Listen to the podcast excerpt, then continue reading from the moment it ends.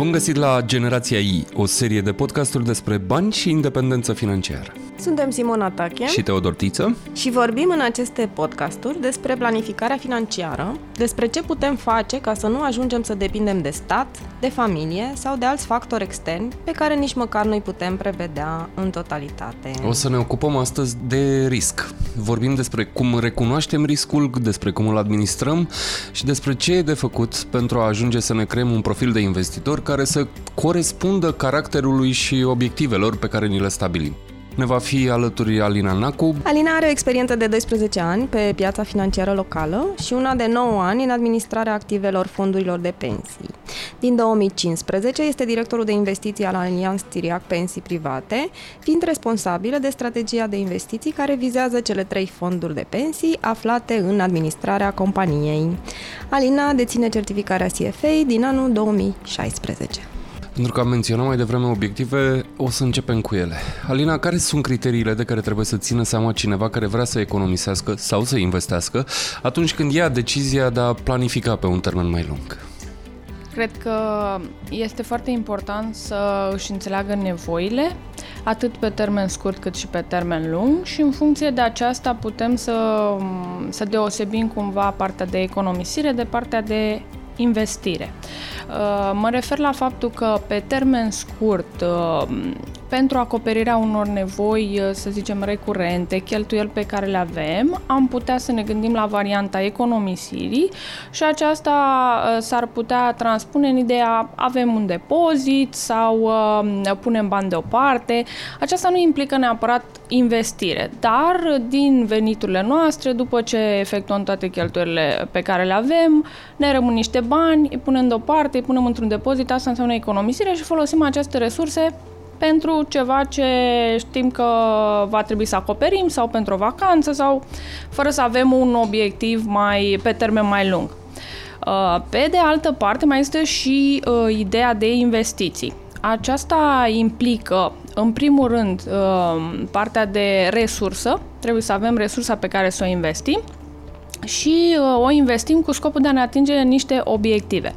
Pot fi ele de tipul um, poate unor uh, dorințe pe care le avem sau unor nevoi pe termen mai lung, asta însemnând dacă dorim să achiziționăm ceva, un apartament, o mașină, sau dacă dorim să ajutăm, uh, să ne ajutăm copiii uh, să meargă la studii. Aceasta implică un plan pe termen mai lung, deci probabil de la 5 ani și peste, și atunci trebuie să ne gândim la o variantă de investire. Uh, de ce spun asta? Pentru că, practic, doar uh, economisirea nu va uh, genera venitul necesar ca să acoperim aceste nevoi pe un termen de 3, 5, 10 ani sau când vom avea noi nevoie. Și atunci ne vom face un plan și vom investi în anumite tipuri de instrumente care să ne aducă, în afară de banii puși deoparte, și un venit suplimentar. El Planul numește... ăsta îl faci cu ajutorul consultantului sau cum? Da, poți să-l faci cu ajutorul unui consultant, acum în funcție de, și de resursele disponibile poate să-și facă și fiecare dintre noi un plan de genul ăsta. Nu este ceva foarte complex în măsura în care ești preocupat de acest aspect. Sunt convins că sunt destule resurse atât online cât și în cărți, cât și uh, la anumiți consultanți, cât să poți să faci un plan.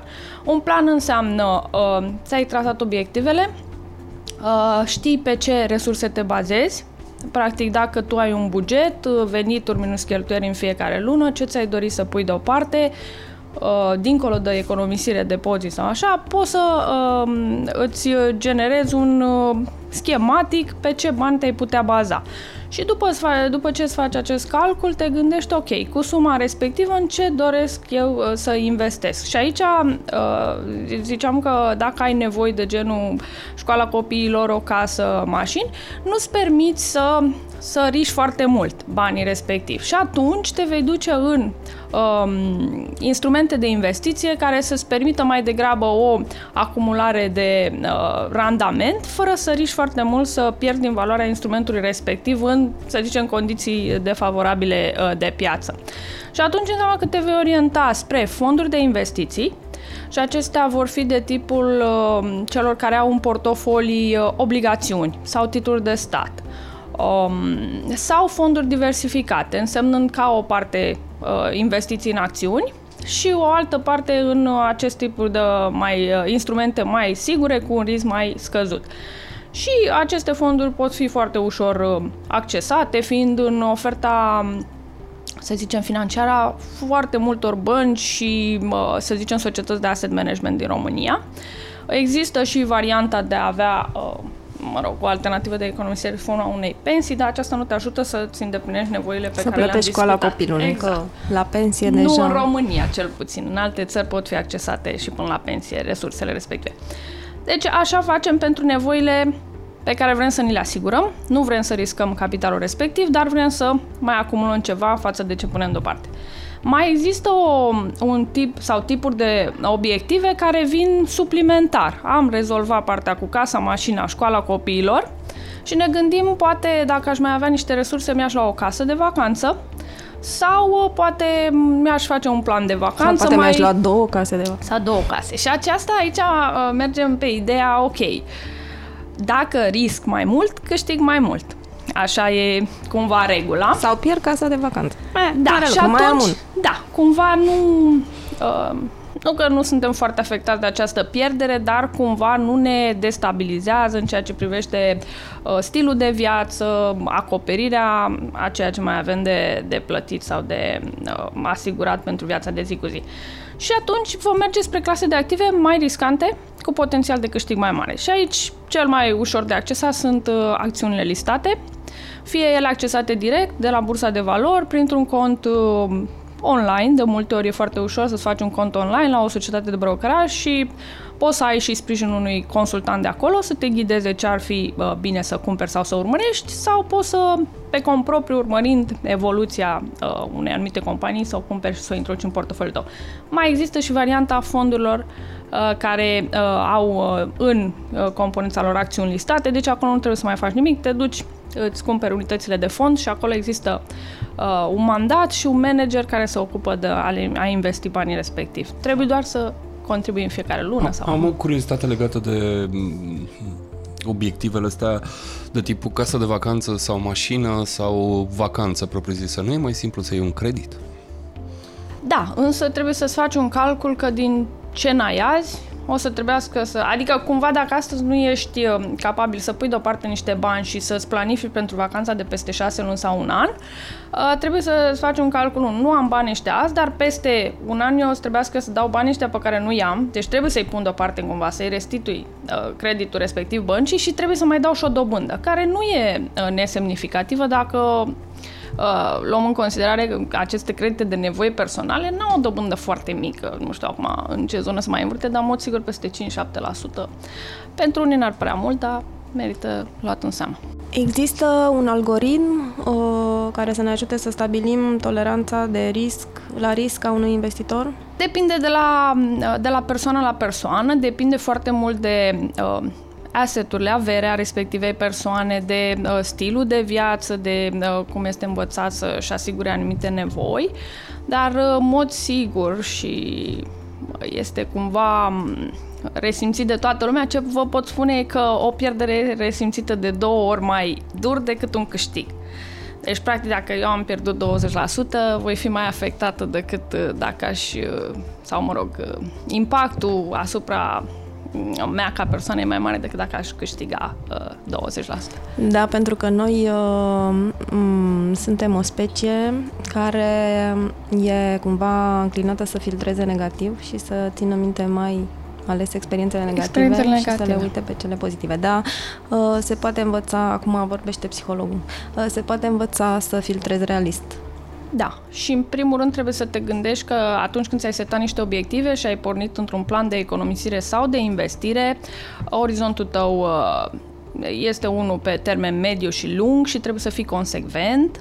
Și de multe ori sunt și momente în care poate apar niște pierderi, însă tot ce s-a demonstrat și uh, nu numai teoretic, chiar și practic pe burse dezvoltate sau pe piețe chiar și în România, Uh, pe termen lung ești mult mai bine cu niște bani investiți decât ținuți, nu știu, la bancă sau neeconomisiți deloc. Cât de lung? Depinde, poate să fie lung, înseamnă pentru unii poate să însemne de la 3 ani încolo, pentru alții poate să însemne de la 20 de ani în sus. Dar uh, important e să să ai răbdarea să ai niște investiții consecvente, 3, 5, 7, 10 ani să tragi linie și să spui ok, am ieșit mai bine sau mai rău. Orice investiție e afectată până la urmă și de contextul economic mai larg. Poate că o companie e bine administrată, dar dacă economia se prăbușește, compania o să sufere și ea. Cum faci să te ferești de riscurile macro? E vreo strategie sau în mod sigur, uh, aceste riscuri macro sau uh, materializarea lor nu o să țină uh, pe un termen, să zicem, foarte lung. Ok, ține un an, doi, există, cum am mai văzut și crizele economice și companii afectate de aceste lucruri. Dacă compania e bună, industria e bună și produsele ei sunt în continuare căutate de clienți, n-ar trebui să fie asta un, un motiv de îngrijorare. Ca să te protejezi de acest lucru, în prima fază, ar trebui să nu fii foarte uh, concentrat cu o singură companie sau investiție, uh, iar în a doua um, etapă, din ce, mă rog, din ce prezintă și partea teoretică, dar și practică și ce fac și fondurile mari, în măsura în care tu ai un orizont de timp lung, în momentul în care ai șansa să cumperi mai ieftin, o să cumperi și o să acumulezi în portofoliu într-un moment în care iei acțiunile respective ieftin, pentru termen lung, la construcția portofoliului tău, asta te va ajuta când își va reveni prețul acțiunii. Și asta s-a văzut în diverse cicluri economice. Ce face un consultant financiar atunci când întâlnește un om cu apetență mare la risc? Adică dispus să investească ca un jucător de poker. Încearcă să-l descurajeze, îl susține în acest uh, entuziasm al lui. Uh, ce face când întâlnește un investitor anxios pe care riscul îngrozește?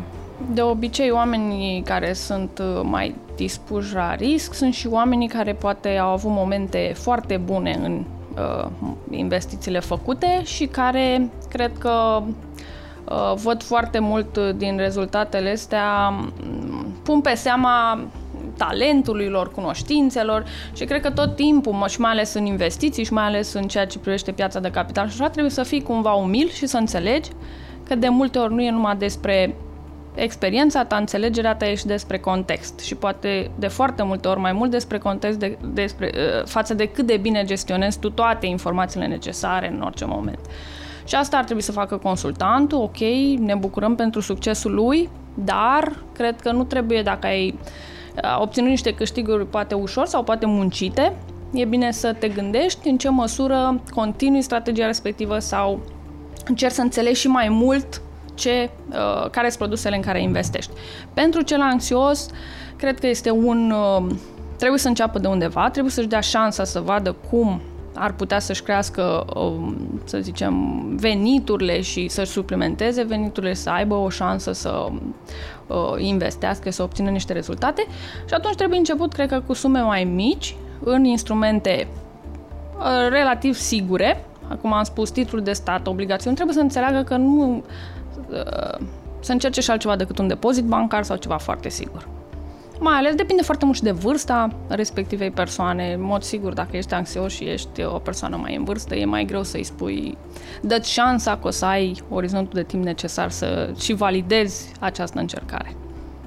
Există vreo explicație rațională pentru care oamenii în general preferă consumul investițiilor? Până la urmă, în ambele cazuri vorbim de recompensă, doar că în al doilea caz ea vine mult mai târziu sau mai târziu. Da, este foarte greu ca oamenii să proiecteze cum va arăta viața lor pe un orizont de timp de aici în 20-30 de ani și să înțeleagă că aș menține standardul actual um, devine din ce în ce mai complicat. Um, în mod sigur pentru că uh, durata vieții se prelungește prin uh, cum mai evoluează medicina și uh, practic o să trăim mult mai mult, uh, decât ne-am așteptat noi astăzi și atunci, ca să ne menținem un standard de viață cât de cât decent, trebuie să ne gândim foarte serios pe ce resurse ne vom baza și cum vor fi împărțite acele resurse, mai ales după ce mă, ieșim la, la pensii. De asta se întâmplă ca oamenii să fie mai dispuși să se bucure astăzi de un lucru decât să-și proiecteze cum arată viitorul meu, fără resurse, trăind un pic mai mult decât mă așteptam și na. Și totuși, cum, uh, cum facem să ne și Uh, bucurăm de veniturile pe care le avem și să și să ne gândim și pe termen mai lung.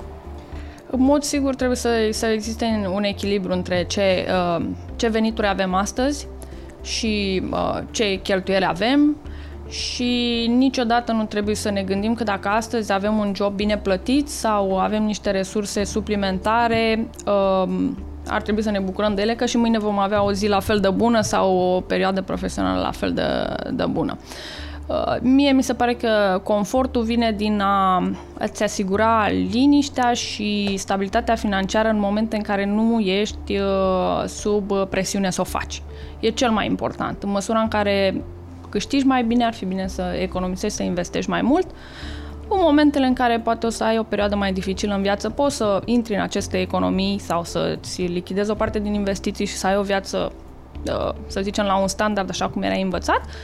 Deci sunt uh, suișuri și coborâși în viața fiecărui om, dar în mod sigur nu trebuie să ne gândim că constant ne va fi numai bine sau va fi rău. Înțeleg românii chestia asta?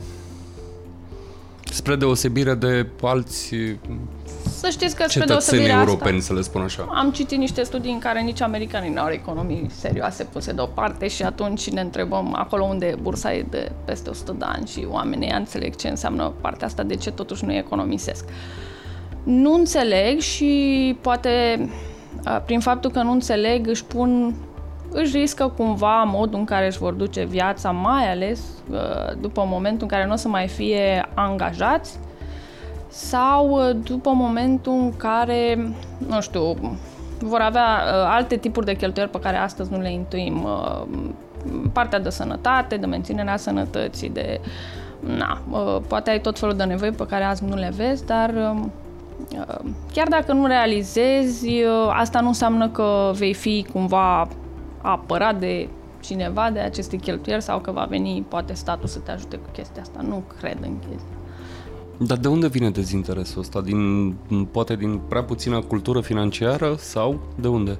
Sau și e asta pur și, și simplu cred o chestiune eu că nu, culturală nu au românească? văzut-o foarte mult. Adică dacă ne uităm la, poate la generația părinților noștri sau bunicilor noștri, uh, viața a fost destul de grea până acum sau până înainte de Revoluție și, și un pic după și uh, nu vedeau această să zicem, planificare financiară în familiile lor cât să realizeze e important. Dar, uh, pe de altă parte, și uh, durata vieții media de uh, a crescut și trebuie să ne punem probleme din ce în ce mai. Plus că cheltuielile nu mai sunt la fel, dacă ne uităm cum au evoluat și spre ce se duc cheltuielile unei persoane în ziua de astăzi. Avem mult mai multe uh, posibilități de a cheltui banii și de a ne asigura un trai din ce în ce mai bun. Dar se vede vreo schimbare la, la o generație mai tânără, să spun până în 30-35? Sunt mai responsabili din punctul ăsta de vedere? Sau mai puțin anxioși? Mm, responsabil, hai să zicem, din punctul meu de vedere, nu știu cât pe partea de economisire și investiții, dar în mod sigur încearcă, sau o parte dintre ei, încearcă să-și îmbunătățească uh, traiul prin joburi mai bune, educație, poate. Urmează și partea cu economisirea, sper eu. Mulțumim, mulțumim Alina. Și eu vă mulțumesc pentru invitație.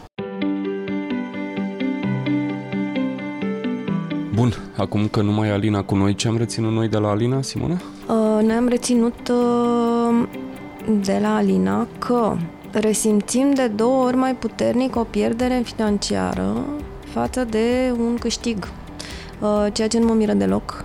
Mm, chiar uh, nu mă miră deloc să aflu asta, pentru că, da, noi oamenii suntem mai uh, obișnuiți să ținem minte experiențele negative și să le trecem pe cele pozitive la capitolul rutină, așa. Și atunci când ne uităm în viitor, uh, să nu ne gândim la neapărat la lucruri neplăcute. Spre exemplu, spunea Alina mai devreme că Uh, mai degrabă economisești, investești pentru diverse proiecte și proiectele, cum ar fi cumpărarea unei mașini sau unei vacanțe, pentru că dacă te duci să-ți iei credit, ce se întâmplă? Se întâmplă că azi nu ai bani și anul viitor nu o să ai și mai mulți bani pe care va trebui să-i dai înapoi, dobânzile nu sunt tocmai mici. Uh-huh. Se întâmplă că dobândă, Se ar întâmplă veni. că dobândă, da. Um, da, am mai reținut că e important să avem obiective pe termen lung și să le investim diferen- și să investim diferențiat în funcție de cât de riscante sunt instrumentele financiare pe care le alegem pentru fiecare dintre aceste obiective.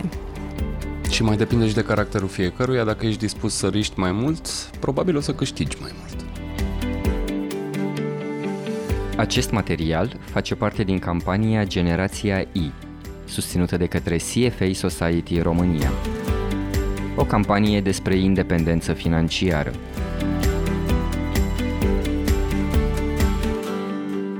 Toate materialele campaniei sunt disponibile pe generațiaindependentă.ro